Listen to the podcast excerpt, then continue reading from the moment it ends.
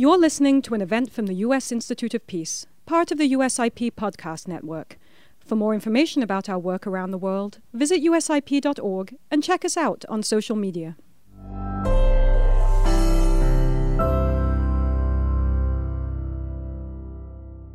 Good morning and welcome. My name is Lise Grande, and I'm the head of the United States Institute of Peace, which was established by the U.S. Congress in 1984 as a national, public, nonpartisan institution dedicated to helping prevent, mitigate, and resolve violent conflict abroad. We're very pleased to welcome everyone to the launch of a new, important USIP report that focuses on strategic stability in space. The report looks at the factors that are contributing to and driving this instability, and it also looks at the efforts of other countries, including our adversaries, to control, perhaps even dominate, the use of space, the types of technologies that can enter space, and the resources that are available in space. We have an exceptional group of panelists with us today, each of whom brings deep technical expertise and knowledge. And we're here to discuss what needs to be done to ensure stability in space in light of the factors that are discussed in the report. It's a privilege to welcome Dr. Scott Pace, the director of George Washington University's Space Policy Institute. To welcome Professor Bruce MacDonald from Johns Hopkins, who is one of the authors of the report with Dr. Carla Freeman and Allison McFarland. We're very pleased to welcome Dr. Lal from NASA, to welcome Dr. Nate Daly from the MITRE Corporation, and Victoria Samson, the director of the Washington office of the Secure World Foundation.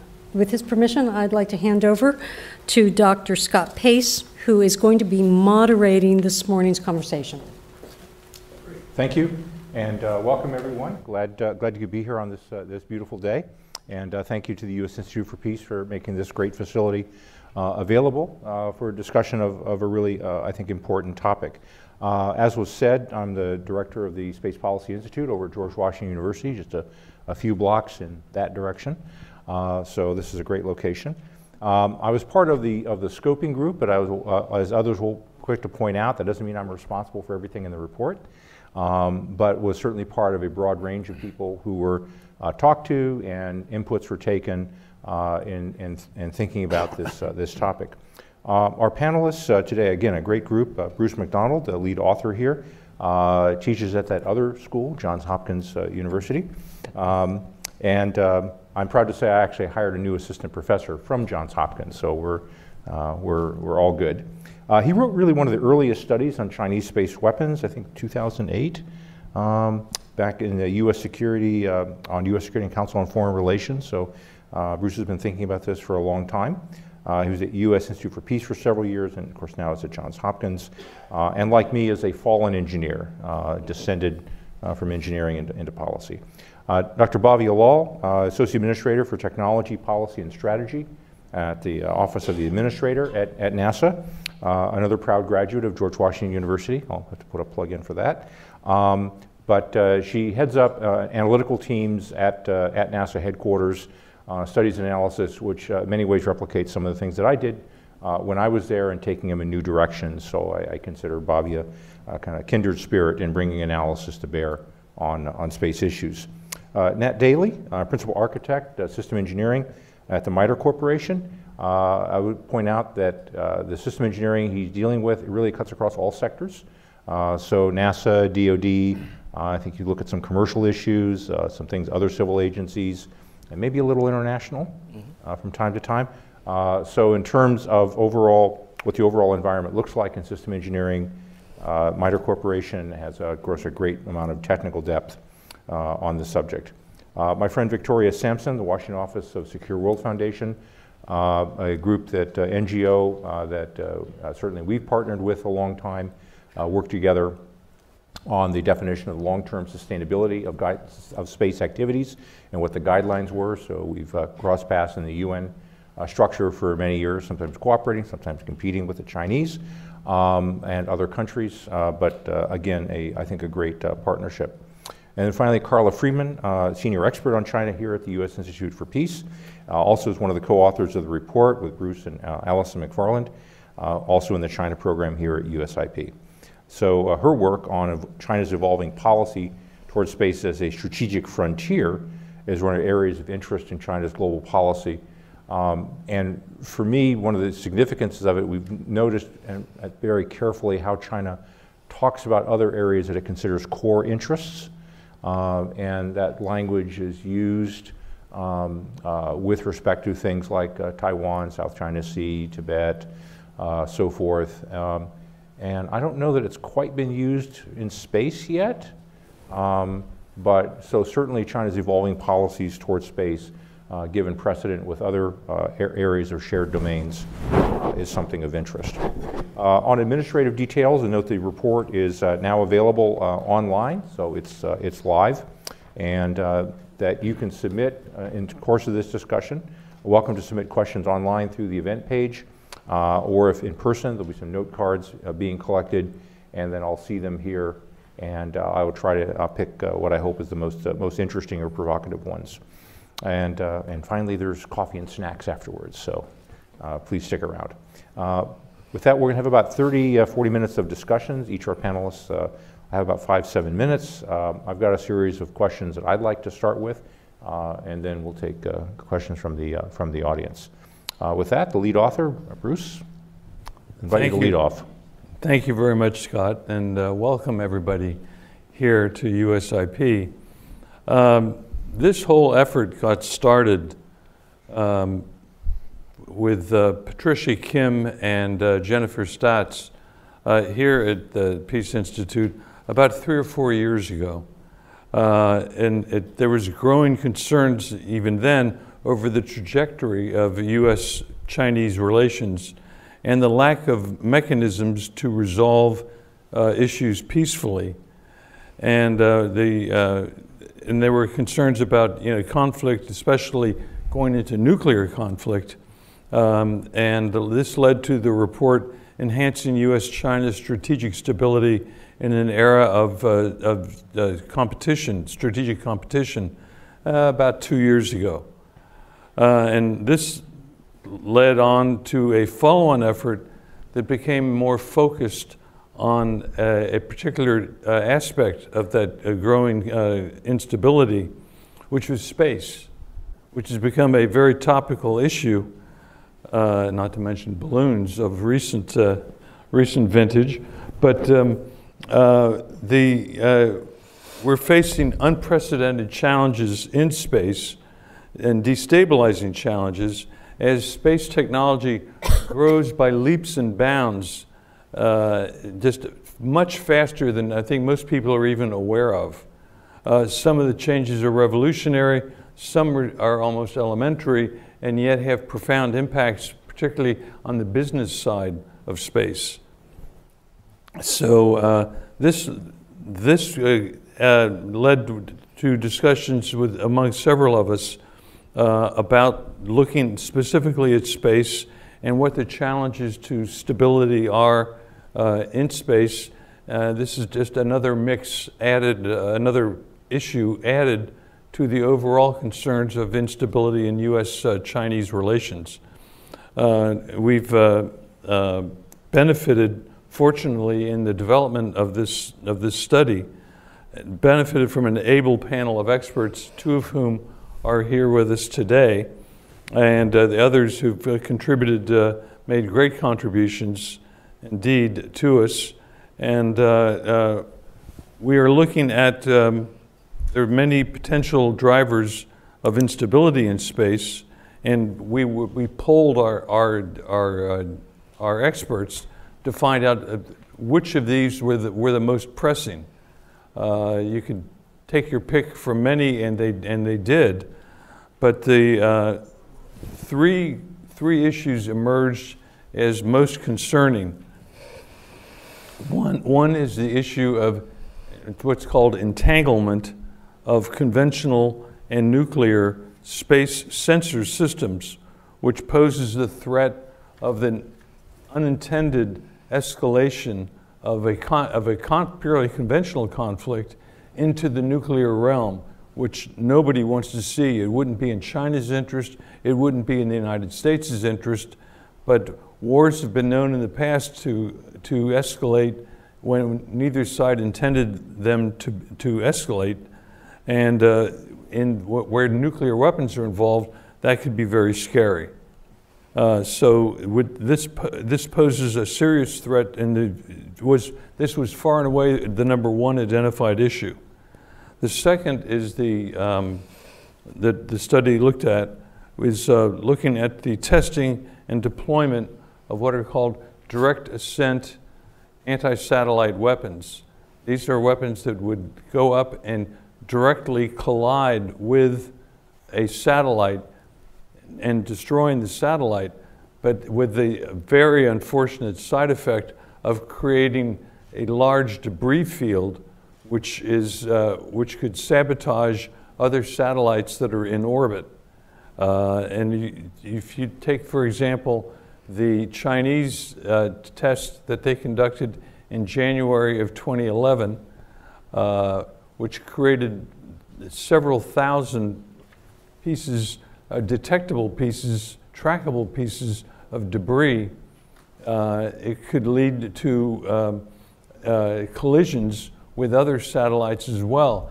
Now, just imagine if there were a conflict and you had uh, several hundred satellites broken up, you would create a huge amount of debris, which could, which would run the risk of ultimately leading to uh, making large parts of the orbit, orbital area around the Earth unusable. So, uh, and, this, and we now have several other countries have tested this technology as well. So there's, there's an issue that needs to be addressed there. Um, and then the, uh, the third issue was the, um, is the, and here it's of a more benign nature, but looking at the growth of satellites uh, just sheer numbers of, of, of satellites. Uh, we've all heard about uh, Elon Musk and uh, the number of uh, satellites that he is launching. But to just give you some perspective on this, in the year 2010, there were about 1,000 satellites in orbit. This year, there are over 6,000 satellites in orbit. And get this the projection by the end of this decade, there will be about 58,000 satellites in orbit. And you don't have to go much further than that, where some of the projections go into hundreds of thousands of satellites in orbit, and yet there's no controlling body to try to regulate this. It's a bit like the Wild West out there. Um, and to give you an idea of the impact this is going to have on business, uh, and, and, and what the future holds for space with the advances in technology that uh, uh, Morgan Stanley predicts that space industry will grow from uh, $350 billion back in 2016 up to $1.1 trillion. There's a lot of economic activity that's going on there. So we have, uh, there's some immense challenges and the technology is growing ever, ever faster uh, that is going to create marvelous opportunities economically. We've all heard about the potential benefits to mankind in space, but unfortunately, there are some potential downsides too.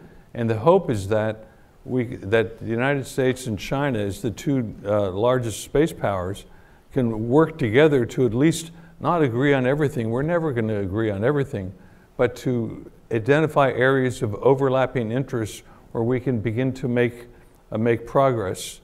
And, uh, and so we have uh, in the report some conclusions and recommendations uh, how to address these issues, most of, most of which revolve around the United States and China to get talking again and to address these issues. So uh, with that, and I've, we've been ably helped by uh, outside people and our ex panel of experts. And uh, we're, we're proud to have a, uh, this report released, which we hope will lead to a lot of discussion and questions and uh, interaction and hopefully progress. Super. Thank you. Thank you. Bruce? Bhavya? Thanks, Bruce. Thanks, Scott. Um, what Scott didn't say was he was also my dissertation advisor, so um, it's always interesting to share the stage with your dissertation advisor. um, so I'm going to hit on uh, uh, Bruce's second and third points about the number of objects in debris in space. And um, so if you think the sky is falling, hang on, let me. Ooh, was that not? Was I not audible before? Okay, I will look down. Um, so, so if you think the sky is falling, you aren't entirely wrong. This January, a 2,500 kilograms NASA satellite retired in, in 2005 re-entered the atmosphere. Just months before, a Chinese rocket had had a, an, an uncontrolled reentry. And it isn't just reentries that are problematic. In recent months, China has complained that a US satellite came too close to comfort, for comfort to their space station, and there have been a number of close calls to the International Space Station as well. Uh, in 2022 alone, we had to conduct uh, three uh, collision avoidance maneuvers. Uh, two of them were were fragments from the Russian ASAT test, and the third was a fragment from a um, 2020 explosion of a Russian upper stage tank. So, so we absolutely have an evolving crisis on our hands. Analysis conducted by NASA's Orbital Debris Program Office shows that the number of objects in space is increasing at, at an exponential pace, pace. It almost is sort of like a vertical line in the last many years. Uh, 2022 alone saw nearly 180 new launches. That's about four launches a week and deploying more than 2,300 spacecraft into Earth orbit. And as of 2023, as I think Bruce mentioned, there's more than 7,000 working satellites in, in space. Uh, and again, you know, the core point is working because there's many, many more defunct non-working satellites. And just the number of satellites, working satellites alone, that's 20 times uh, those uh, as in 1982. Uh, low Earth orbit, the region of space below 2,000 kilometers, has the highest concentration of operational spacecraft as well as debris. But actually, something has changed, and I think uh, Bruce kind of hinted to that. So, between 2000 and 2010, it was the Chinese ASAT test, in, test um, and, the, and the collision between uh, a US satellite and a, and a Russian satellite uh, drove most of the increase. But since 2010, between 2010 to 2023, the proliferation of CubeSats and the deployment of large constellations of spacecraft were primarily responsible for the number of objects in uh, below 700 kilometers. And the other thing that's important to note, because you know Bruce talked about the role of government, it's a private sector that's leading this transformation. Just two companies, SpaceX and OneWeb, have launched nearly 4,400 satellites between just the two of them. And these satellites are part of what, you know, what we call mega constellations, which are basically a group of satellites working together as a team. Uh, and, and there's hundreds of, uh, uh, of, or thousands of individual satellites in this. And if you look at ITU filings, and again, Bruce hinted to that, the number of satellites to be launched in the coming years is staggering. Over 430,000 are planned, and obviously, you know, we don't know how many actually end up being in, in orbit, but we do need to start to think about this these satellites will need to avoid each other and other spacecraft, and they actually then need to re-enter the atmosphere too, since that's the actual disposal plan for them. And it's hard to believe, but while there are guidelines on how to behave in space, there is no formal governance or what we call authorization or supervision as required by Article 6 of the Outer Space Treaty. Uh, and again, mega constellations just are one part of the debris challenge. There's more than uh, 47,000 objects bigger than 10 centimeters as of this year. And, and larger objects are just the tip of the iceberg. There's uh, you know, a million objects over, I think, um, uh, uh a millimeter and, and hundreds of millions um, uh, so ranging from you know, the size of dust particles to flecks of paint that are too small to be tracked. And actually, these are the debris that, that present the most near-term mission-ending risk to operational spacecraft. And given how heavily our economy and our society depends, uh, started to depend on these spacecraft, it is really important to, to, to make sure that they continue to stay operational. 22 was an eventful year, as I said earlier. We detected four on-orbit uh, fragmentations, uh, one Russian, two Japanese, one Chinese. Uh, each of them generated hundreds of fragments larger than, um, large enough to be tracked, and of course many more too small to be tracked. And of course this task of tracking is getting harder. Uh, and of course, one major challenge is even if we manage our own satellites, our own private companies, and remove our own debris, it's not enough. We, we own less than half of the total number of objects in space. you know, the rest belong to China, Russia. I think it's about 30%, China about 20%, and other countries. And by treaty, we cannot touch other countries' objects without their their permission. Uh, I mean, of course, this is a challenge, but it's also an opportunity. Space is a big, diverse, and innovative sector, and together we can come up with approaches that don't just involve technology, but regulatory, policy, and other kind of innovations. Uh, the White House and NASA are doing a lot of work in this area, uh, and actually Scott started a lot of that, and, and we can talk about that later on. But I just want to end by saying that you know I spent 25 years in Boston before I came to DC. In Boston, we, we call the debris problem wicked hard. And, and, to, and to solve problems like this, we really need all hands on deck, and the hands had better also be Chinese. It's not a problem America can solve alone, so let's roll up our sleeves and get to work. Excellent. Okay, Matt, you're next. Thank you. Matt, are up. Thank you, Scott. I'd also like to point out that um, on my doctoral committee was Bruce. Oh, okay, well then. so I'm also sharing the stage with one of my committee members. And so um, thank you for the opportunity to contribute to the scoping committee early on in this, in this research and the opportunity to speak here today. What I'd, I'd like to do is take uh, some of the passages that really struck me in this report and um, highlight these for the audience, and, and, and I have a few comments on those. Um, the report quotes uh, an uncertain era in which domestic and international policymaking is hard pressed to keep up with technological advances in the field. Um, I would also add technology plus business plus economics and strategy. So strategy, business, and technology, those, that's the equation for enterprise architecture, and that's kind of my trade as an enterprise architect in the, in the space community. So I'd say it's, uh, it's a little bit more, I'll talk to that a little bit more uh, further on. um, the report says spacefaring powers and space stakeholders need to, quote, take urgent action to address the implications of this surge in space technology before major problems ensue in the economic and military dimensions of the space domain. Dialogue and cooperation among space powers to address these issues has never been more needed. Um, I believe that the disciplines of research, development, technology, and engineering, systems engineering, and architecture can contribute to that dialogue and cooperation by underscoring its support with direct linkages between space situational awareness to policy and apparent uh, behaviors. Uh, the report says as two of the world's three most formidable space powers, the United States and China both have incentives and opportunities to promote this sort of communication and collaboration. I have a few quotes to highlight that um, later on, but I would add that um, well, I'll, I'll, get to that later on. So, furthermore, um, I like that the report uh, addresses it would appear worthwhile for U.S. policymakers to review whether U.S. national security concerns about restricting the transfer of space related technologies to China and it, that it might be better served by focusing on restrictions than by broad prohibition on a dialogue um, with China on important issues. Uh, the, the, same the report goes on to suggest that the United States could work on some aspects of space technology and policy with China where there are opportunities of mutual benefit uh, while consciously avoiding other sensitive areas. So I would point to the successes of the, of the Federal Aviation Administration's um, ASIAS uh, program, the Aviation Safety Information Analysis and Sharing System. I think that's a good example uh, for a systems oriented uh, solution.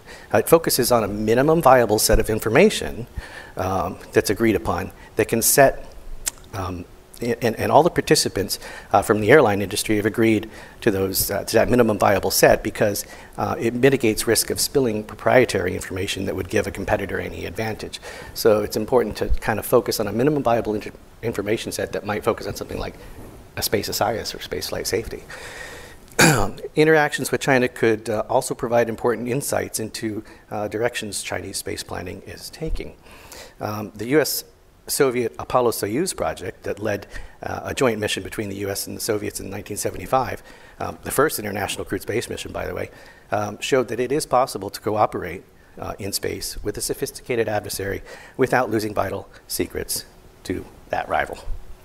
So, although China poses a challenge to US and allied interests in space overlapping interests, they still exist. Both sides uh, see great opportunity in space despite differences in perspectives. Um, but space doesn't care. Um, space debris is indiscriminate um, about whose satellites it crashes into. Um, the recent 4 January low intensity explosion breakup of Cosmos 2499 and the associated 85 pieces um, at uh, 1169 kilometers um, altitude exemplify that.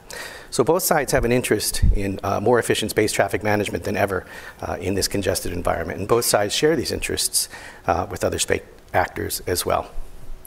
Uh, the report also goes on to address unilateral, bilateral, and multilateral action to, tax- to tackle these three drivers um, that uh, Bruce enumerated um, of instability that take various forms and encompass not only a dialogue uh, but also concrete steps that build on unilateral measures um, and one another.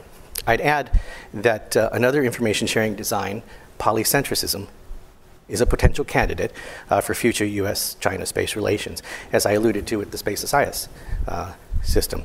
In fact, in 2022, Dr. Moriba Jah testified before Congress regarding um, manufacturing in space. He said, in order to meet the needs of this community, there must be an unambiguated, distributed, immutable ledger of who did what to whom, when, and where. As of this very testimony, I would challenge any government to demonstrate that it is currently capable of delivering such a capability. More complaints of harmful interference, damage, and threats will be raised whilst we are left ill prepared to assemble the evidence required to assess and quantify space events and activities. So let me give you another example from uh, some of my original research in the field from 2019. And this is from China's Deputy Director uh, of the Ministry of Foreign Affairs at the World Space Forum. He said reshaping and adaptation of space traffic management initiatives involves complex questions. Who will be the manager? Who will manage STM? Um, how will and how can we combine all stakeholder aspects of space technology and policy with China, uh, where there are opportunities and mutual benefits while consciously avoiding sensitive areas, unquote. So again, I'd point to the successes of that uh, ASIAS program because it sets a good example of a systems-oriented solution. It focuses on that minimum viable information set that, uh, um, that uh, I had mentioned.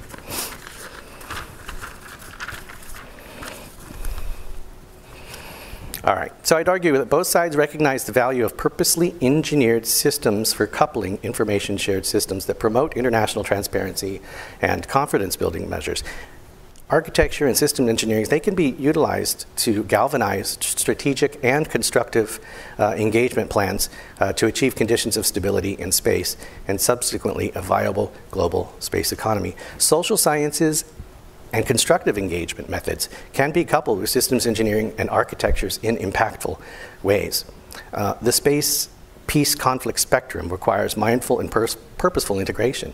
Um, without shaping its progress, we're left watching uh, it to play out as Russia conducts ASAT testing uncannily close to uh, the invasion of the Ukraine, or threats to Starlink and Viasat um, continued. So, indeed, as we've seen last year, the consequences of doing nothing are, are, not, are not nothing. Um, with respect to policy, polycentricism, I'll, I'll, I'll I'll wrap up with this. Victor and Elinor Ostrom you know, first theorized that political units could operate in a coherent manner with predictable patterns, that is, a system, uh, to the extent that they take each other into account in competitive relationships enter into various contractual and cooperative undertakings, and have recourse to central mechanisms to resolve conflicts. So, in this way, we can weave a fabric of information flows that intentionally strengthens efforts of constructive engagements toward the goal of realizing conditions of stability that are better for business, create economic conditions for all to flourish. So, these polycentric kinds of designs for information flows and governments could result in the creation of stronger and more hubs and flows, which can catalyze norms cascades as well. So I'll conclude with that for now. Okay, so lots to think about. And Victoria. Thanks, Scott. Um, this is exciting for me because there are not one, not two, but three SAIS people on the panel. no one ever is from SAIS in space. This is just like a big day for me. Anyways, uh, thank you to USIP for inviting me to participate and to speak at this panel. Um, I'll be talking about two things essentially during the few minutes I have. Um, first of all, talking about counter space capabilities, and then a little bit about the UN discussions on space security. Um, my counter space discussions come from um, the, my organization, the Secure World Foundation, we're a nonprofit that focuses on the long-term sustainable use of outer space. Um, my, I'm the co-editor of our Global Counter Space Threat Assessment, which we put out every year. It's an unclassified source of um, looking at counter space capabilities that we see around the world. We look at five different categories. Um, one of them is direct ascent ASAT, has been discussed here. Um, another one is co-orbital, where the interceptor gets up into orbit and either does a close approach to interfere or some way in which take out the target. Um, another one is directed energy, looking at lasers essentially, mostly to um, affect imagery. Um, one is uh, the fourth is um, radio frequency interference jamming, and then the fifth is cyber. I will not go into exhaustive detail on all those, but I will point out that when we first started working on this um, document in 2018, we had six countries we were covering. Um, the most recent version um, from last year, we're in the process of updating it now, but the 2022 version has 11 countries. So you can see that this topic is um, growing and counter um, space capabilities are proliferating. Um, relevant to this discussion, I'll focus mostly on direct ascent ASAT. Um, so there's strong evidence that China has been doing a sustained amount of research and development on a broad range of counter space capabilities. And they've got one, possibly three, um, programs to develop a direct ascent anti-satellite capability. Um, but I'd like to you know, divide that into two different options. One, um, looking at what kind of targets it can hit. Um, specifically, how high up can they go? Um, so low Earth orbit is about zero to 2,000 kilometers, um, and it has a mature capability to be able to target those satellites that are there. Uh, but higher up, medium Earth orbit, which is about um, let's see, 20,000 kilometers. I'm talking to U.S. audience, 12,000 miles. Um, or, and then again, uh, geostationary orbit, which 36,000 kilometers, 24,000 miles, does not have that capability. And I think it's important to make that distinction because oftentimes you know, eh, here in the media we say, okay, China can hit U.S. satellites, and you assume that every satellite everywhere is a threat. Not exactly. Uh, I don't want to downplay the threat, but I think you cannot make good policy decisions if you don't have a good sense of what the threat actually is. Um, and then just to kind of contextualize it, the United States has um, no official direct ascent anti-satellite um, weapons program, but um, it has demonstrated a direct ascent anti-satellite capability with its missile defense interceptors in 2008 when it shot down a deorbiting U.S. Um, satellite. And so that oper- is operational, it's there. And the U.S. has developed direct ascent anti-satellite capabilities in the past, both um, kinetic and nuclear, and probably could develop them pretty quickly if it decided to do so in the near future. Um, and so I'm happy to talk more about counter space stuff in the um, if there's more Q&A, but just talking specifically about, you know, how do we handle this sort of thing? Um, the United Nations um, has been focusing on various aspects of space, uh, both civil space and security space. Um, the civil space side of the house, which Scott Pace has been very involved in, I think has done a lot of work in terms of establishing um, guidelines for long-term sustainable use of space. Um, the security side of the House the UN has been stopped, and this is not just a space thing. Um, it's been a you know a, a non-proliferation thing um, where they haven't been able to agree on the agenda to discuss, much less move ahead in discussions. And um, having followed these discussions for uh, over a decade plus, you know, the part of the problem is that there's a, a disconnect in terms of how the major players identify what the threat is for space. Um, the U.S. and its allies looks at it more of a congestion test, an almost an environmental issue, where behavioral aspects are concerned, you know, bad behavior on orbit.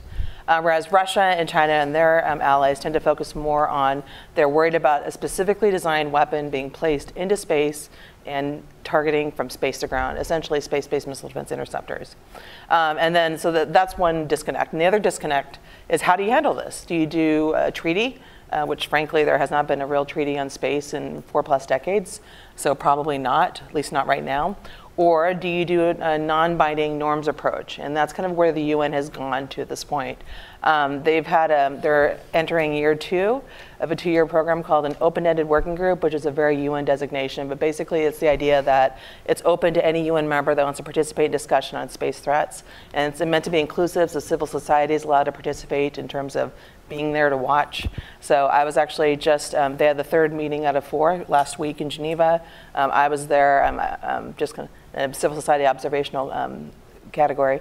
And so it's been interesting because they're trying to define what the major threats are to space security and stability and how do you identify responsible behavior in space. And so, you know, obviously there's you know, not 100% agreement and we can go into where probably some of the problems are later. But I will point out, like one of the things that's coming up is a lot of countries are identifying things like deliberately creating debris on orbit as something that's irresponsible. That is to say, uh, through you know, de- deliberately having destructive direct ascent anti-satellite missile tests.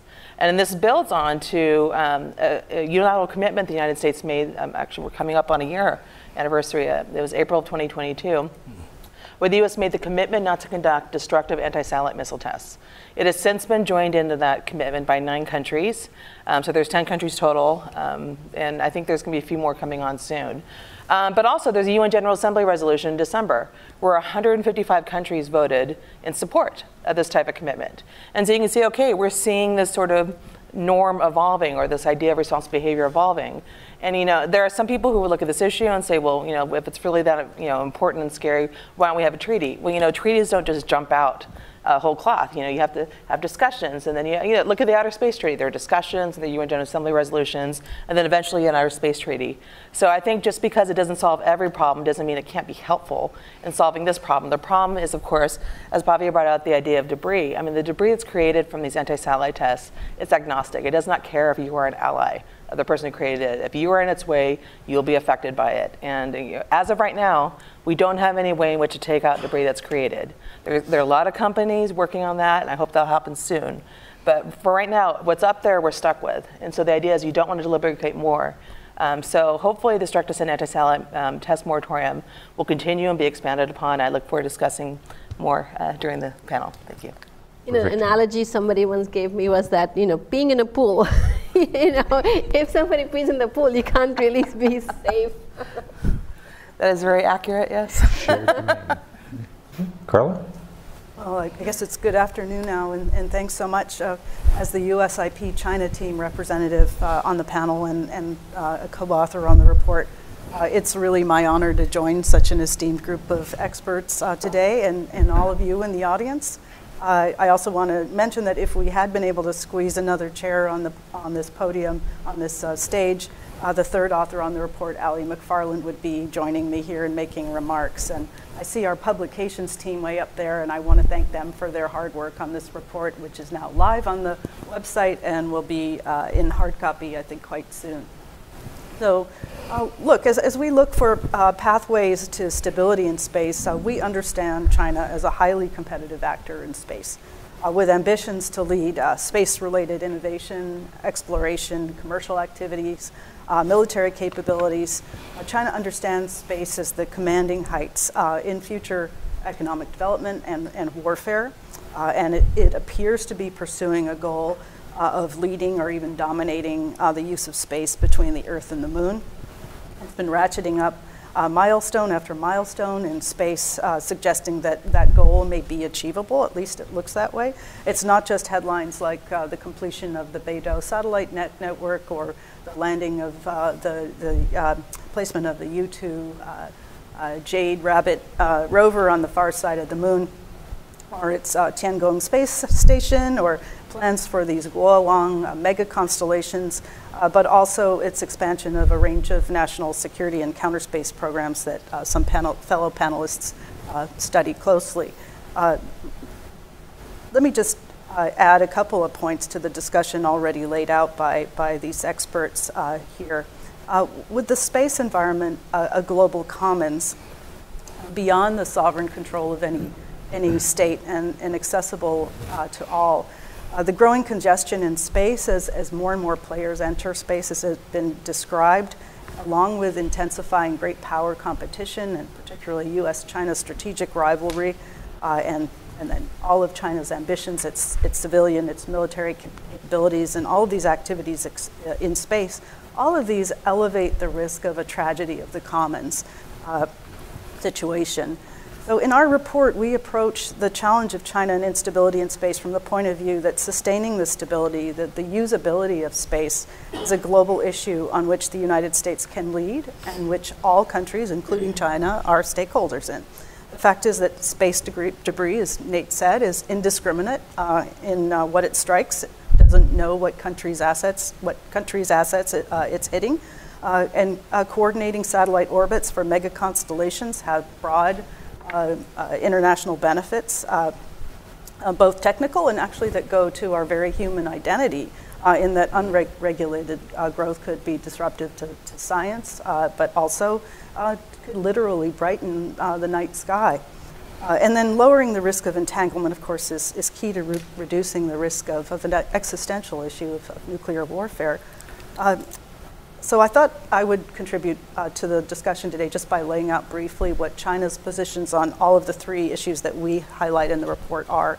Uh, first, on nuclear entanglement, uh, as we point out in the report, China has indicated that a U.S. use of strategic nuclear satellite assets in a purely uh, non nuclear role would make them uh, legitimate uh, targets of Chinese and, and Chinese anti satellite actions. And so that suggests that in the event of a conventional conflict between the two nations, the U.S. has to be prepared for potential Chinese attacks on, on an essential part of our, our nuclear infrastructure. So we have, of course, proposed that the U.S. take steps unilaterally to disentangle its nuclear and conventional uh, mission architectures uh, and encourage uh, as well a US China strategic stability dialogue.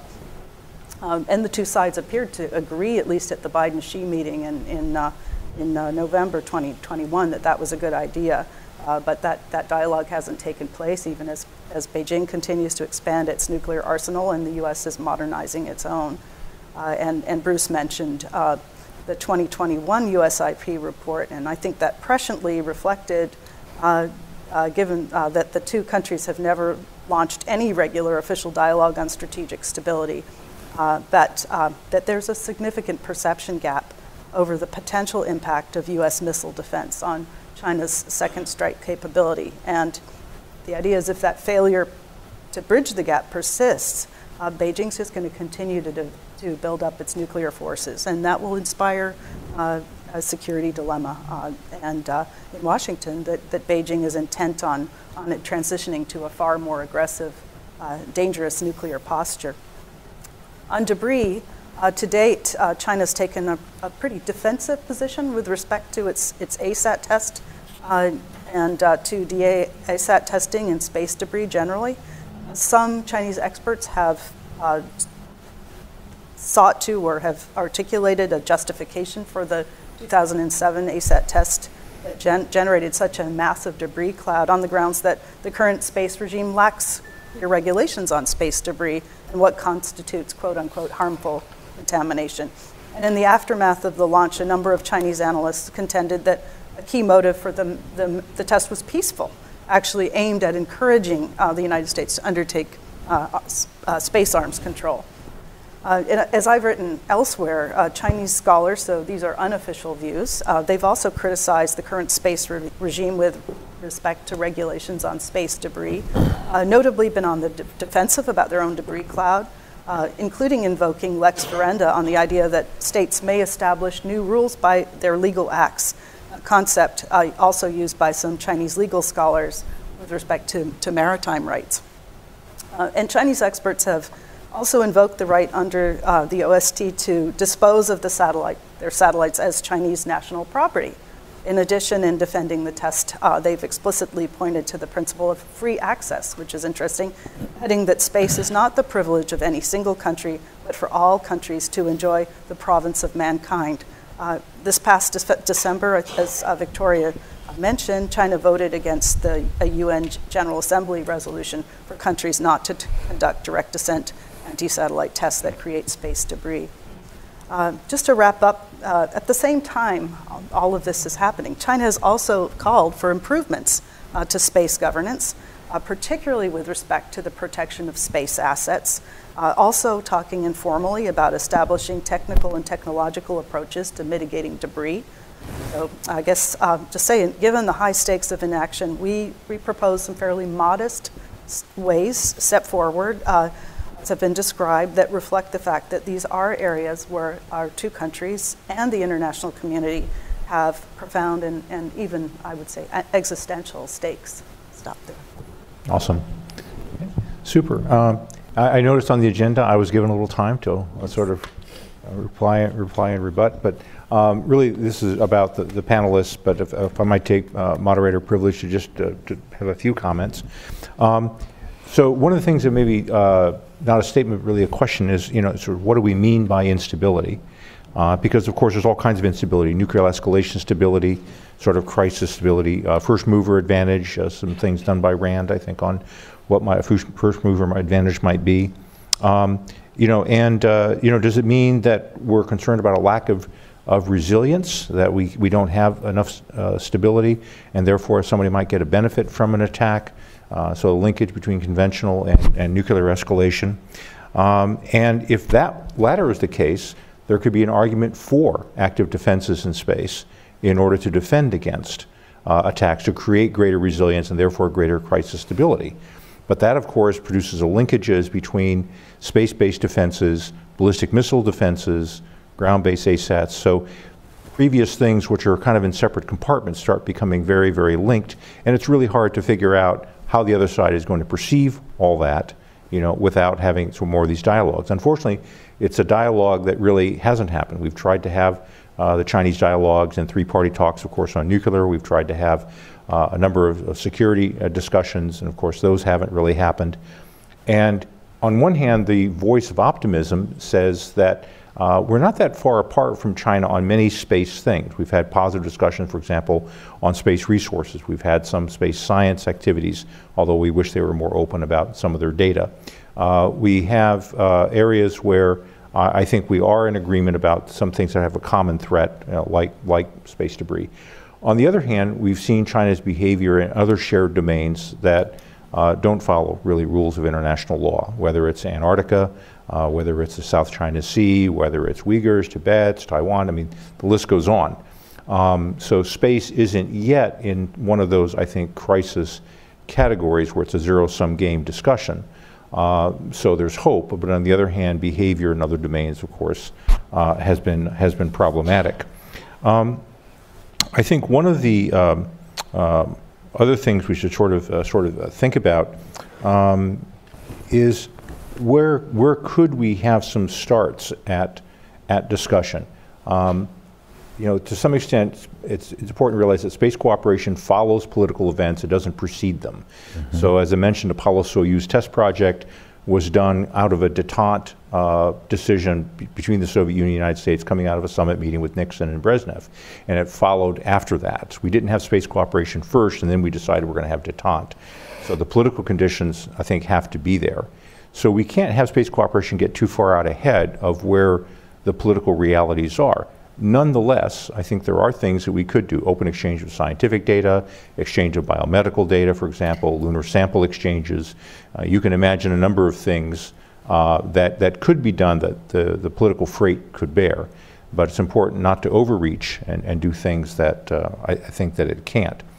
Uh, one suggestion that I've heard for uh, finding a channel, given how fraught bilateral U.S. China discussions might be, is to take a model from what the UN has done uh, on GPS and GNSS and BeiDou and so forth. There is a international consultative group associated uh, with uh, the UN Outer Space Committee, Outer Space Office, uh, that's merely an information sharing entity.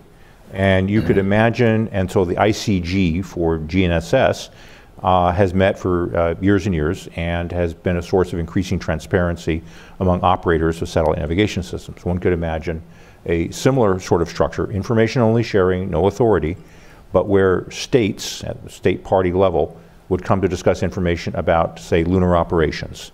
Be very careful not to cross streams with Geneva and open-ended working group and conference on disarmament.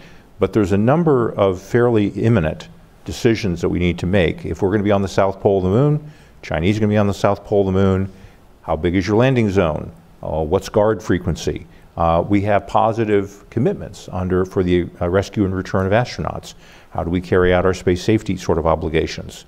Uh, so there are plenty of things I think to discuss in a purely civil, international, even commercial kind of activity that we could do in a multilateral forum that would not necessarily have to implicate you know, a U.S.-China security dialogue. Worthwhile as that is, I don't think we can wait for it because there's other operations uh, that are going to be going on fairly soon. Now, at the um, uh, uh, final uh, two comments, um, a lot of discussion about norms of behavior um, sometimes uh, give the idea that norms are a thing, that they're a rule that others are then obligated to follow. Um, it's like saying, well, because I have a stop sign, there won't be somebody running through the stop sign.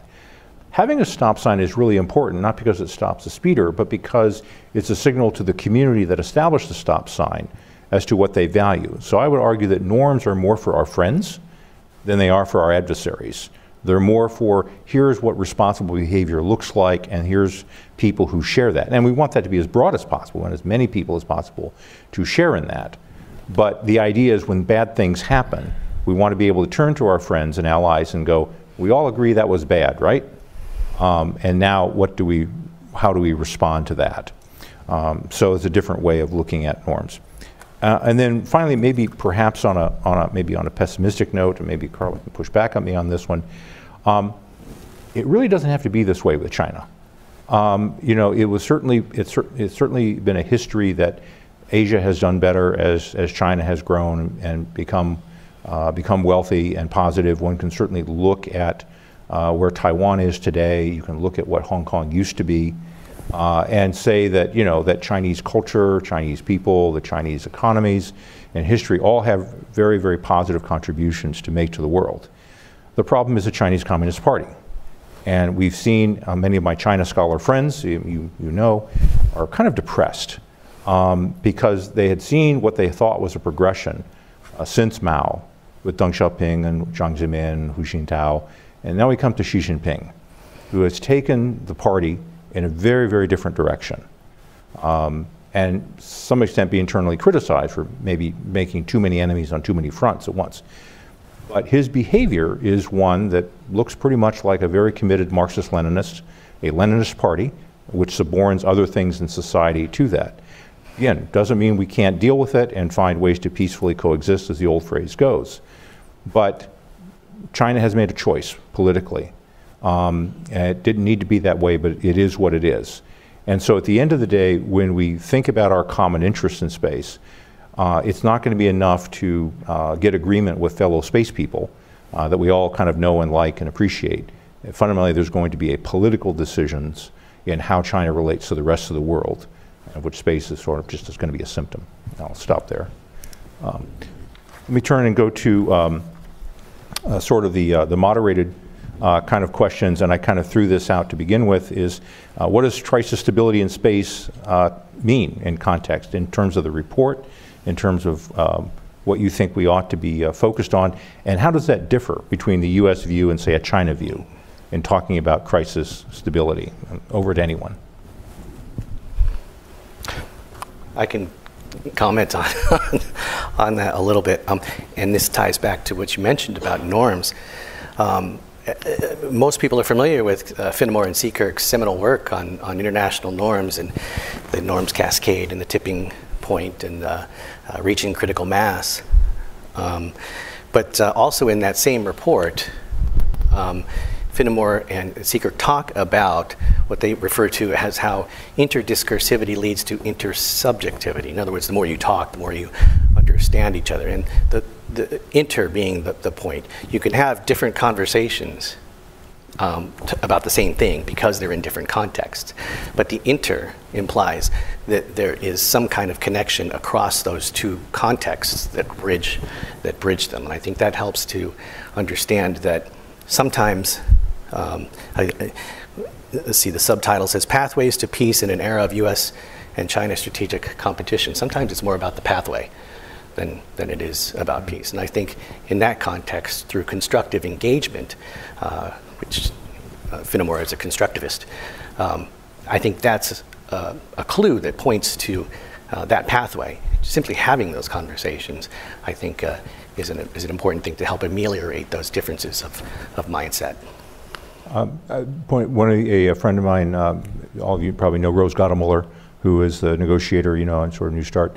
Uh, she wrote a wonderful book about her experience, you know, doing sort of negotiation. One of her, you know, end points was her stress of the importance of, of maintaining and continuing strategic dialogue, not because you think you're going to get a product next week, but to make sure that you had at least an understanding of, you know, so the worldviews, so that if you do have an opportunity to do something, you're not starting from scratch.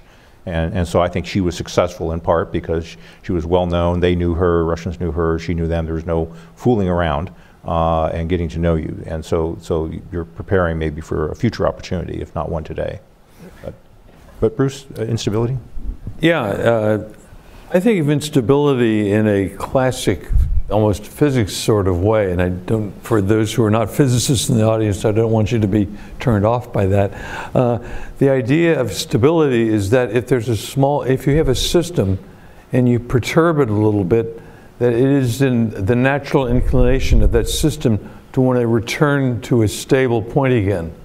A little bit like if you had a, a pendulum, you, you divert it a little bit and it goes back and forth and it stabilizes.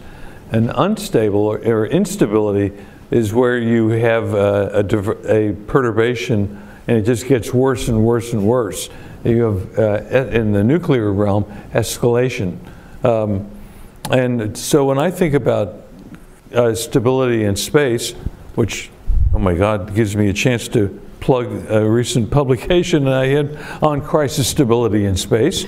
Uh, but um, uh, I think of it in terms of that you have a system that is set up so that you are as impervious as you can be to destabilizing actions which I think of it also in, in the way that was described by uh, General Hyten uh, as your adversary wakes up and says, nah, not today.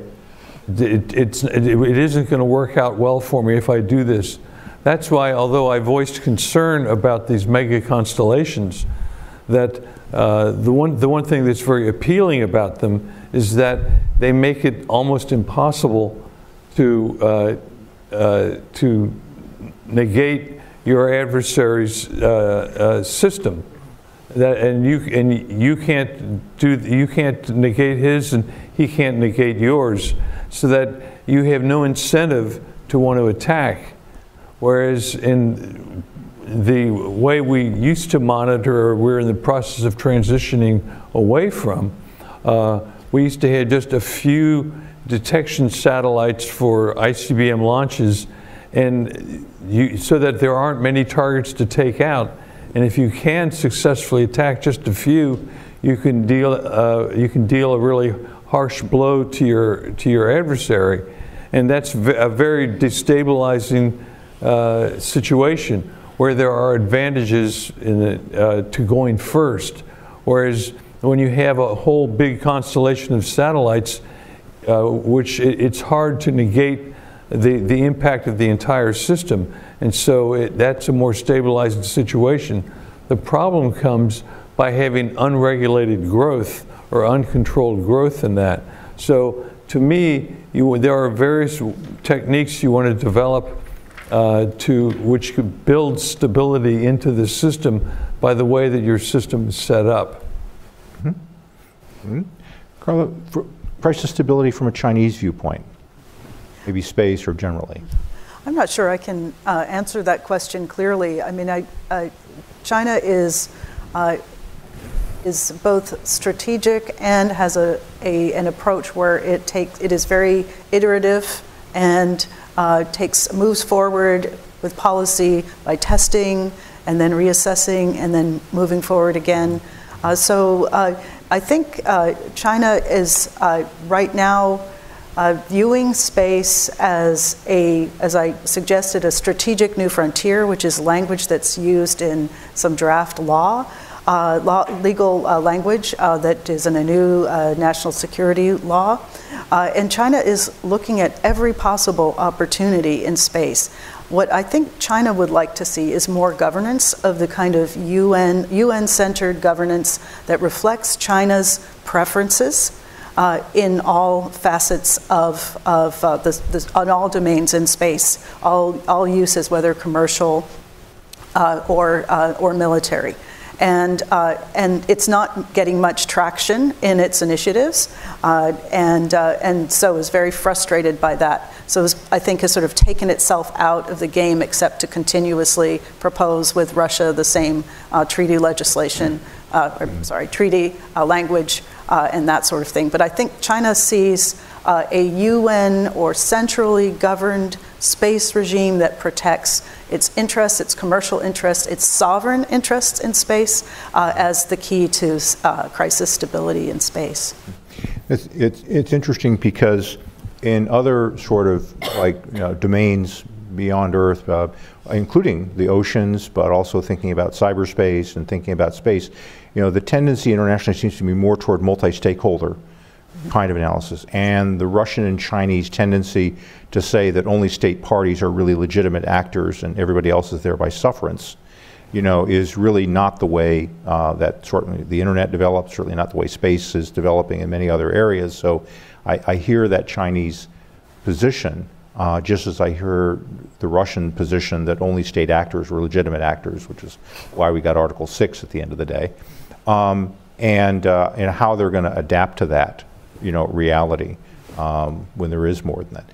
But to the point of, of, of, of adapting, um, I mean, we go, it's maybe one of the larger um, objects in the room is uh, the idea of a space race. You know, so uh, we spend lots of lectures talking about the old Soviet-U.S. space race. There's a lot of talk today about a space race. Uh, my former boss talked about a space race. Uh, you know, sort of with with with China. Uh, how is uh, leaving aside the question, should we characterize it as a race, uh, or how should we say, how is the race or competition today different than what it was in the past? And I want to put Bhavya on the hot seat because her boss also uses this, uses the phrase. So, uh, what can you tell us about that? Absolutely. So, so, so when Administrator Nelson talks about the space race, he isn't talking about Apollo times. He isn't talking about a one-time landing on the moon we won that race more than 50 years ago, right? Uh, the space race the administrator is talking about is a strategic competition with multifaceted outcomes, including sustained presence on the moon, Mars, and beyond, for, for, for national economic advantage, for supporting our industry, but, but just as importantly, uh, it, as a net benefit to humanity, uh, such as things, things like increased knowledge. So that's not how we spoke about space race, space race in earlier days. And again, I just want to remind folks that this strategic competition isn't just about space. It's, it's you know, President Biden talk has called, you know, China America's most consequential geopolitical challenge. So there is this whole of government strategic competition with China, and space is an element of that. And, and it's, it's, uh, the, the race is the investment in R&D, in technology, and the next generation of workers. Um, uh, so, la- but last point, so the space race the administrator talks about is about supporting U.S. values such as broad international participation, scientific data sharing, openness and transparency of motivations, and a focus on a civilian-led uh, space exploration program as opposed to a military-led one. So, so that's a space race. That's how we think about the space race at NASA, and that's the one we intend to win. Scott, can I jump in here? Please. Um, so I often get asked, you know, is the U.S. in a space race with China? And I don't think that's helpful because, as Bhavya said, that's not the case. But I think that kind of phrasing does put it in an adversarial sort of way, which, you know, again, the U.S. doesn't know what to do about China. I think it's there. We have a difficult relationship with them in many different circumstances, not just space. But um, I think it's it's not helpful because it automatically, basically, rules out any option for any kind of engagement.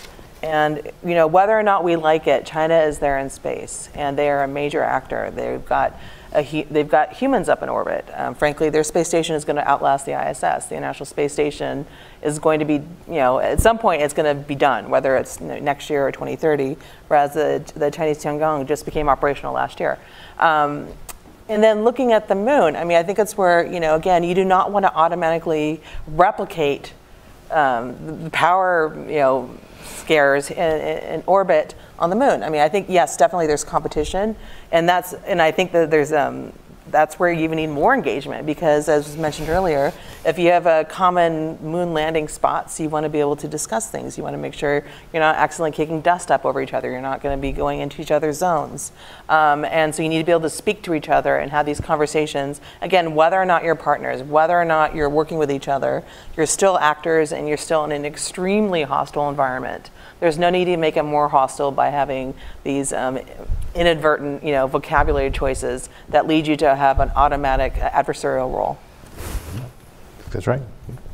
So I'd like to also add um, Dr. Namrata Goswami and, and, and, Pete Garretson's book, Scramble for the Skies. You know, they, they look at it rather than a race, more like a scramble, like the scramble for Africa, like the, uh, uh, the gold rush um, era, with the potential economic global economic uh, you know, um, opportunities with these untapped resources. Um, as a scramble, it, it becomes more of a business case. No one, no one nation's tax revenue base can, can financially support the infrastructure that's going to be required uh, to continue a viable um, uh, space exploration and, and, lunar resource mining, celestial mining, uh, Mars. Business is going to have to get involved. And in order for business to get involved, it's going to come down to revenue. Right? So there has to be a viable business case. In order to do that, you're going to have to have infrastructure, and they're going to have to, we're going to have to have uh, um, sustainability assurances to support that infrastructure so that that stability is created uh, for that business um, globally, really.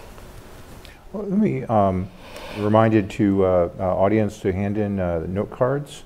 Um, I'll have to come down and collect those, and also for people who've made comments uh, online, um, I can be uh, sort of uh, looking at them, looking at them here, and and pull that up.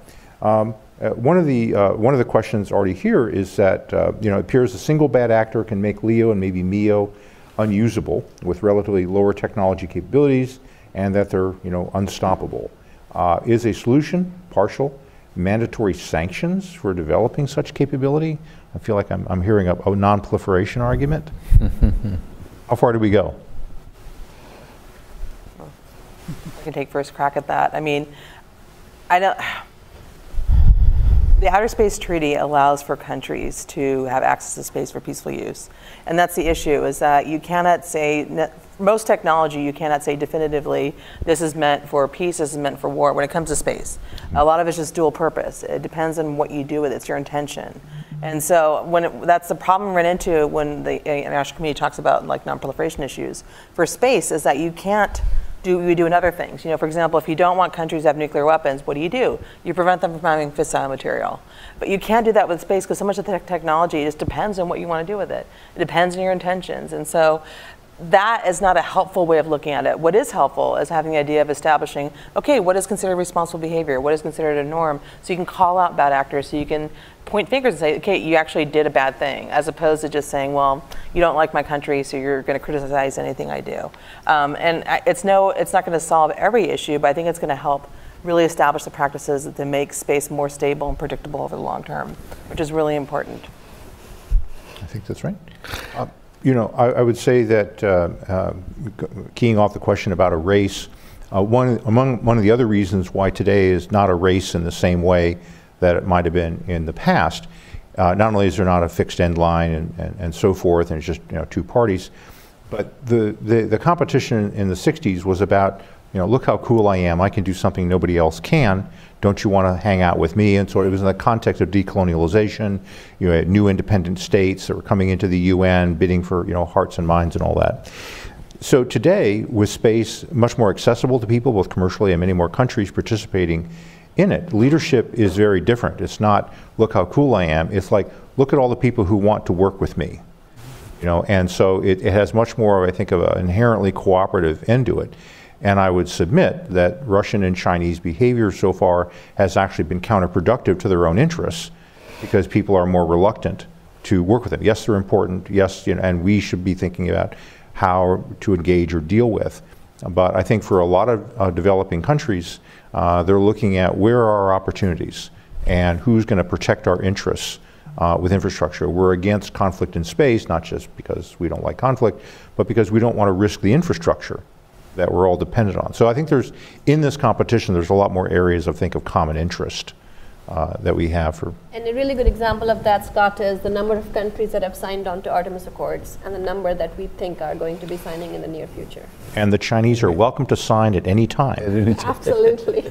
and China. Not a joke, not a joke. They, and China has not uh, uh, won over as many hearts and minds as we have. If there's a race, if there is a race uh, for hearts and minds, the United States is doing, as you're pointing out, Scott, a whole lot better than Russia and China are. And uh, uh, that is, it's one thing uh, mentioning the, the vote uh, in, the, in the United Nations about the direct ascent ASAT testing ban. If it were a close vote, that would be, that might say something but the vote was 155 to 9 uh, it sounds like a cricket score or something. I mean, it, it, you don't very often see votes that are that lopsided. And if I were China, it would be making me say maybe I need to take a second look at, at my approach because you're not you're not doing very well. And, and uh, uh, the hearts on the hearts and minds issue in space, the United States appears to have uh, uh, a big lead.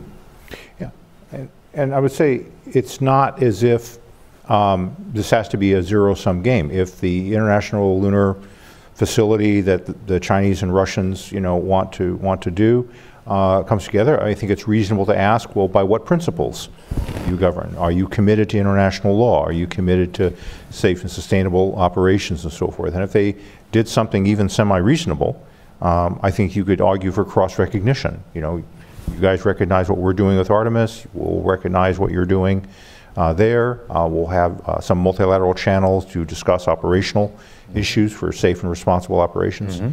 And, and I think the area to be hopeful, um, and again, it, it, could always go bad, but in comparison to, say, the South China Sea. Uh, so I've had friends who, uh, in dialogue with the PLA Navy, talking about safe and responsible operations, and frankly, they were told, you, American, want this because you want to feel safe out here. You don't belong here, you should go home. Pretty much cuts the conversation off. That's not the case in space.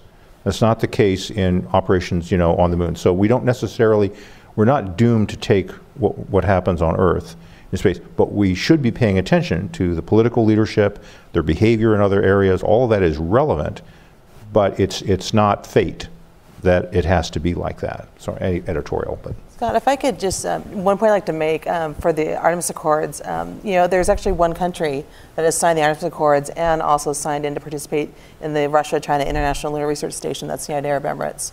So I think it's really interesting to see, like, those are not necessarily competitive. Maybe they're complementary, who knows? The International Lunar Research Station is a, a MOU that, that, Russia and China signed a couple years ago prior to Russia's invasion of Ukraine. And since then, China has kind of quietly stepped back on it, so it's hard to say.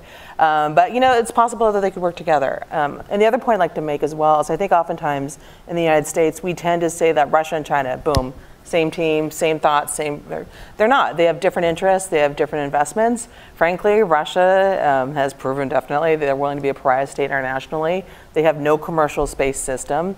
Uh, their civil space program is in tatters. Um, they do not have a way in which to build their own space station as much as they say they're going to do one to replace National Space Station.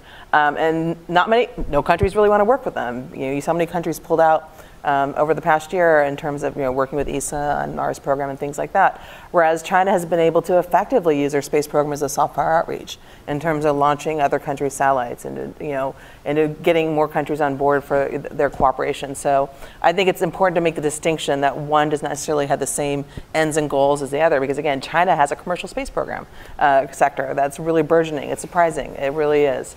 So I think it's important to really, you know, look at them separately to figure out what their interests are and what their goals are because that's the only way you can make good policy is having a, a clear-eyed look at the situation as it exists, not as would help from a political circumstance. A, a, question uh, here, interesting. It says the uh, the Biden administration talks about the importance of allies in U.S.-China competition. So, what role can allies play in space, and who are the key allies? You know, given their space capabilities. You know, this is not just about the U.S. and and China. It's really the rest of the world, as we've been sort of talking to, but can we drill that down uh, a little, little deeper? Uh, who's the most important ally if you want to make, uh, make somebody unhappy?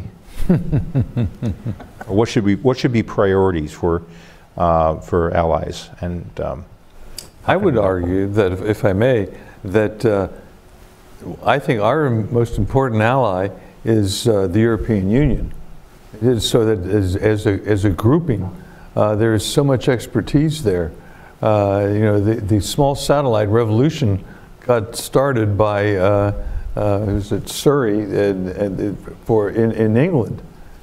Uh, now they can't say with given Brexit what we could say there, but but anyway, that but that the the nice thing is you don't have to pick among among your friends. You there we're all we're all working together, and we get a lot of benefit there's a lot of cross fertilization, these conferences and so forth. And one of the sad things, sad for, for Russia, is that they have isolated themselves, and China has not completely isolated itself, but its behavior uh, is, uh, is sort of walling itself off a little bit. And that's, that can't be to their advantage. I mean, the, the Chinese like to speak about win win situations. We don't have to agree on everything, but there are areas in space, common interests that we have where we can make progress, it seems to me, uh, and that maybe that can form a basis to try to reach out a little bit more. But uh, it's not easy given uh, current uh, Chinese attitudes.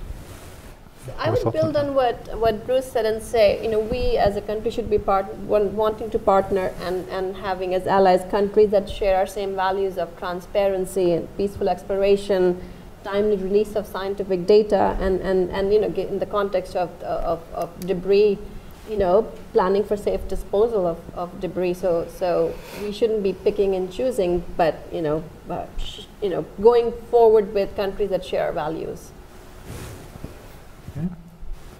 Thoughts?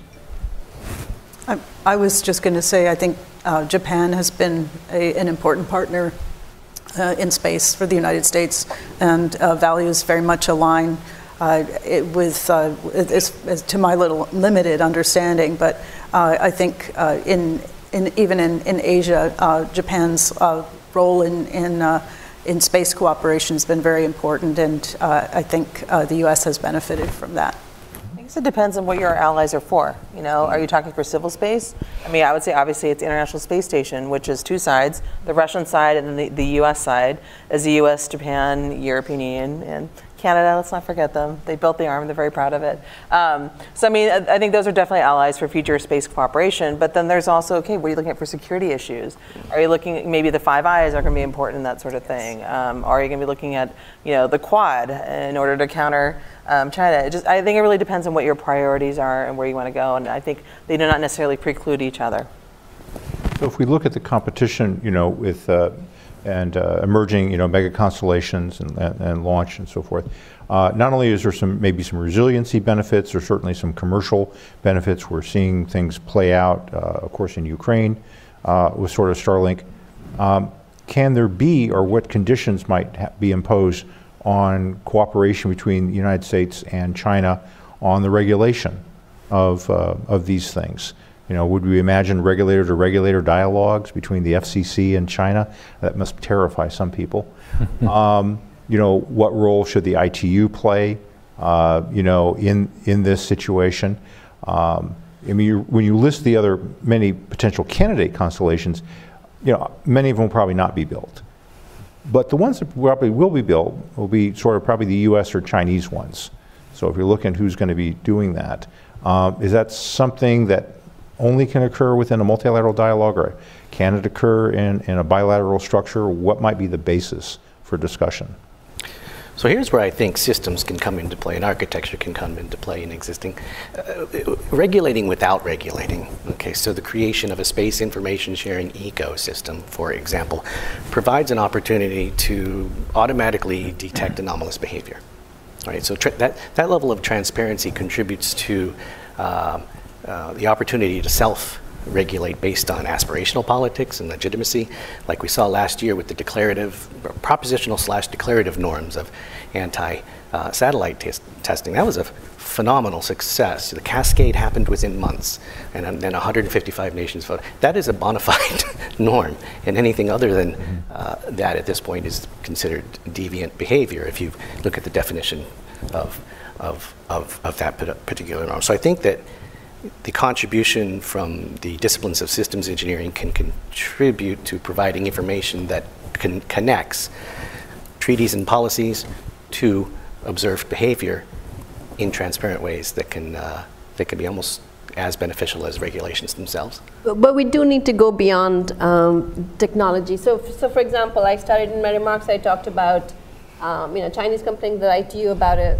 U.S. commercial satellite coming too close, and the U.S. government and the private company not thinking that. So clearly, we have different different protocols on what we judge as safe distance. So we do need to have discussions on on how we think about that. We have no idea of what Chinese uh, for their constellations, what their post-mission disposal plans are. um, obviously, SS space situation awareness. You know, we do need better data sharing. So So we do, I mean, I think we can do, get a lot done with technology, but we need to go beyond that. And I think we also need to look at okay, what are we trying to regulate? Um, one of the things that comes up a lot when we talk about these very large constellations is is there a certain point where you reach carrying capacity in these orbits? You know, if you have tens of thousands of satellites in a single orbital shell, maybe.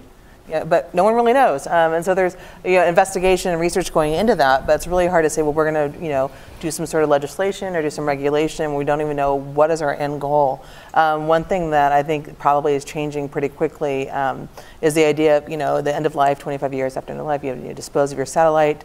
Within the United States, there's discussion of making it a lot shorter. I honestly don't know, actually. I know the Chinese um, follow the IADC debris mitigation guidelines in terms of that, but I don't know if they've made any statements about, well, we need to shorten the end of life so we don't just have satellites floating around up there for decades after they're over. Um, and that would be helpful to have those kind of conversations. Quick comment. Please. One thing I want to emphasize here is that we don't have a whole lot of time. The, the march of technology in space is exploding for a variety of reasons, not the least of which is suddenly it's a whole lot cheaper to do all kinds of things that used to be not considered possible. And we only have so much time left. So, it, as serious as the problems are now, they're probably going to be a lot more intense and potentially a lot more dangerous if we don't start cooperating in this, uh, or at least engaging, to use the word of choice, uh, with China and other nations as well pretty soon. That uh, time is not on our side. Uh, we may be over, uh, overtaken by events. So, um, when people talk about conflict uh, you know, in space, sometimes there's a tendency, particularly among space people, to look at it in, in isolation, you know, satellite to satellite, ASAT, and whatever. But the reality is these things are all in some larger political context. Somebody is shooting at a satellite not because they don't like a satellite, but because it's doing something they don't like or they feel threatening. There's some other political or military context for it. And of course, the one uh, that's most uh, here is the issue of, of, of, of Taiwan and what, what might go on and what role space you know might play. Uh, and people are looking at lessons learned from the Ukraine situation and other lessons learned for, for sort of for, for Taiwan. How important is sort of space security relative to sort of the, the Taiwan scenario? Is it a sideshow? Is it a nice to have? And really, the real action is in landing craft and submarines and and uh, air power projection and space is you know kind of a you know kind of it's cute, it's there, but uh, it's not sort of central. The issue of the centrality of, of space to uh, stability in the Western Pacific and, and the Indo-Pacific, you know, generally.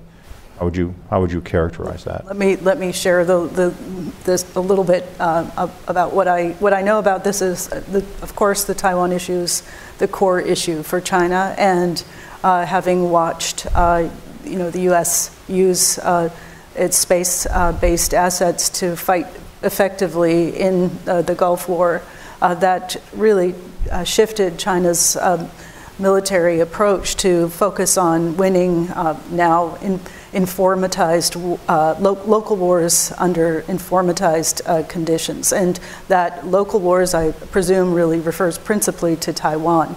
So the, the development of the capabilities to use space assets to uh, fight uh, a, a, and win a war in Taiwan has been a key focus of, of the Chinese uh, PLA uh, for decades now. Uh, so that's where it will have the most advanced capabilities. Of course, we've we've heard now, read now in the, the paper today about balloons being floated uh, toward Taiwan, but I assume that's partly uh, to uh, create additional resiliency in, in these in these in these information gathering, intelligence gathering systems. So. Developing the capacity to use space assets has been a major focus of the Chinese PLA and continues to be. Absolutely. Um, so uh, shifting from the security side to the uh, then sort of the uh, commercial side, you know, we've been mentioning the growing importance of private companies in space, um, and we certainly see uh, private, semi-private, both state-owned enterprises as well as things that we might recognize as private companies, uh, you know, in China and so forth.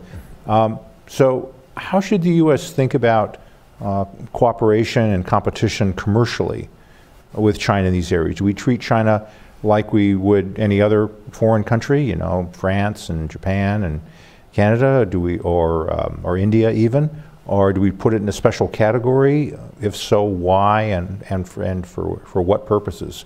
So as China itself develops its own uh, non-state enterprise, you know, sort of entities, uh, what should the State Department or Commerce or U.S. Trade Representative, uh, what should we be, be thinking about here? Something to sort of encourage because it gives them maybe a, a stake in a, in a uh, wealthier and stable environment, or something to discourage because it simply builds dual use capability that under civil military fusion they'll exploit for nefarious purposes? How do we balance that?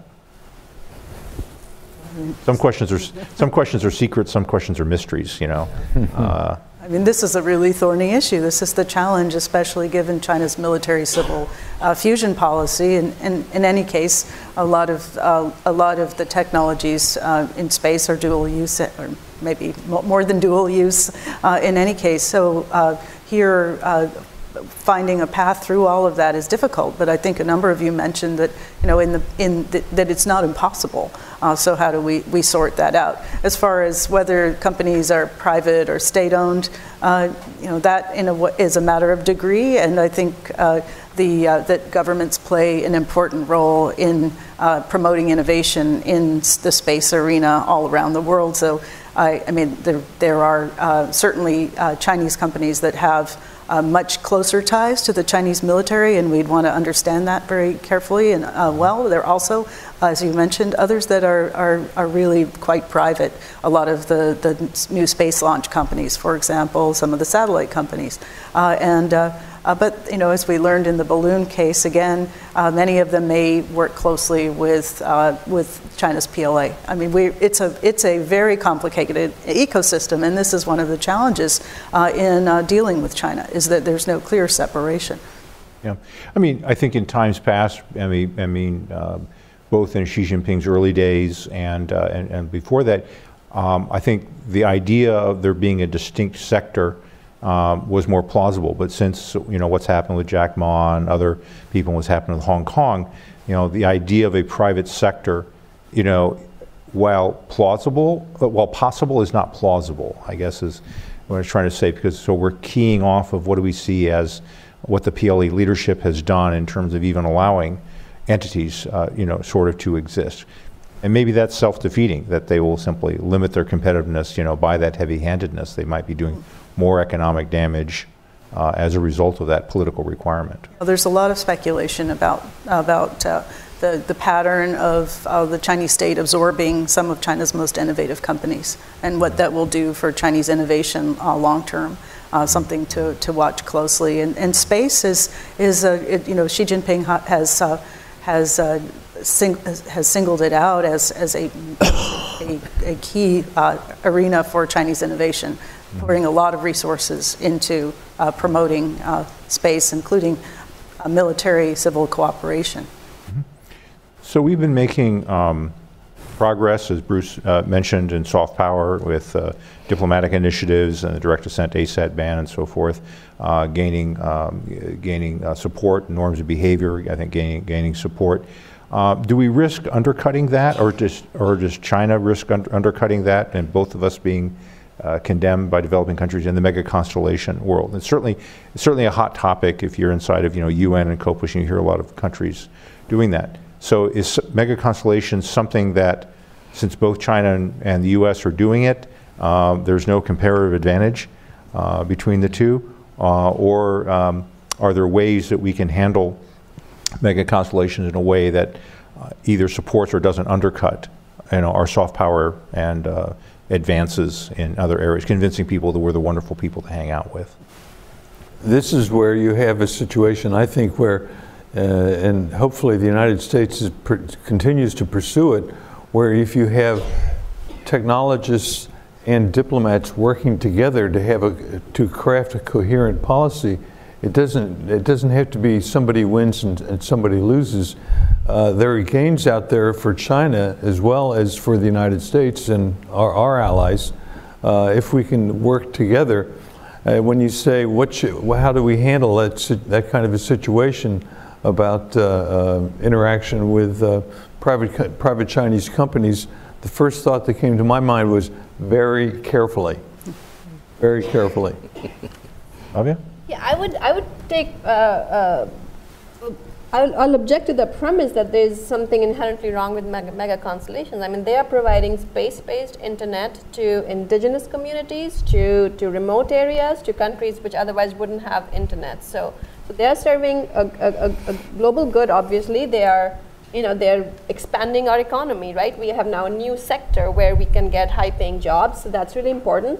And so far, uh, you know, the, I mentioned sort of two major companies that have constellations. They are being very responsible, right? So one of the companies is working closely with the uh, ground-based astronomy community to make sure that they don't, uh, you know, interfere with astronomy, astronomical observations. The other one is being very careful about, uh, you know, removing their satellites from orbit in, in a safe mm-hmm. way. So mm-hmm. I, I, so far, I do not see any indication that, you know, we are. I mean, we obviously have to talk. We have to have good SSA all of that, but but I don't think that has uh, mega constellations are an inherently bad idea. Oh, I, I would agree with you about that. It's sort of, a, but you can you can go too far if as long as uh, companies and entities behave responsibly with the recognition of what their larger responsibilities are. Uh, I, it's certainly in the national security field. Um, um, constellations are a great way to deal with with uh, security threats. Uh, my, my, only concern on it, the reason why we raised it here, is the potential that where unchecked, completely unregulated uh, uh, behavior could lead to to bad outcomes. Multiple, I mean, 25,000 uh, close warnings per day. I'm not. I, I, that makes me feel uneasy. That's been projected, where you, the, where you might have a uh, satellites coming to uh, close enough that there's a possibility of a collision. So I, am on your side on, on mega constellations. Just we need to be careful. I would say that there's a there's a linkage here in that uh, one analogy that has been proffered to me is that uh, yes, there's lots of these things up there, uh, but if they're under control, big if, under control and managed, it's like having you know the USC marching band. It does all kinds of complicated things, uh, but, but perfectly safe. And, and the, re- the link in that analogy is information. That is, if we don't really know what's up there, or if the error bubbles around our satellites are really large, and we have to be really conservative and we don't know where these things are. So the issue of carrying capacity is in turn linked to the issue of, well, how much information do you have? If you have very little information about the space environment, if your SSA is really bad, you don't have access and whatever, uh, then your carrying capacity is probably going to be pretty low uh, because you don't know where things are and what risks you're running. If your information is very high, high resolution, broadly available, trusted, things are under control, your carrying capacity may be gigantic. Um, and so again, there's this sort of linkage. It's not merely the matter of do I have rules and somebody in charge, it's what information do those people have and what decisions can people make based upon trusting that information. I've got to remember that analogy of mega constellations in the USC Martin USC Martin, not that's Stanford, not Stanford. Uh, that's USC. wonderful. that's wonderful. That again that underlines the importance of engaging between the U.S. and China to be able to get that information, so you can have that you know ability to make informed decisions and try and make good policies. Again, whether or not you like China, they are there, and the U.S. has got to figure out a way in which to engage with them in order to ensure sustainable use of outer space. Very good. And uh, I think with that, we're a little over uh, past the hour. I need to uh, conclude uh, the session, but I'm here to remind uh, the audience you're welcome to join us for, uh, for coffee and, and further conversation. and I thank you for all being here today and, and taking part in this discussion, and thanks for some of the really great questions. Thank you. Thank you for listening to this event. If you'd like to listen to more events or explore our other podcasts, visit usip.org forward slash podcasts.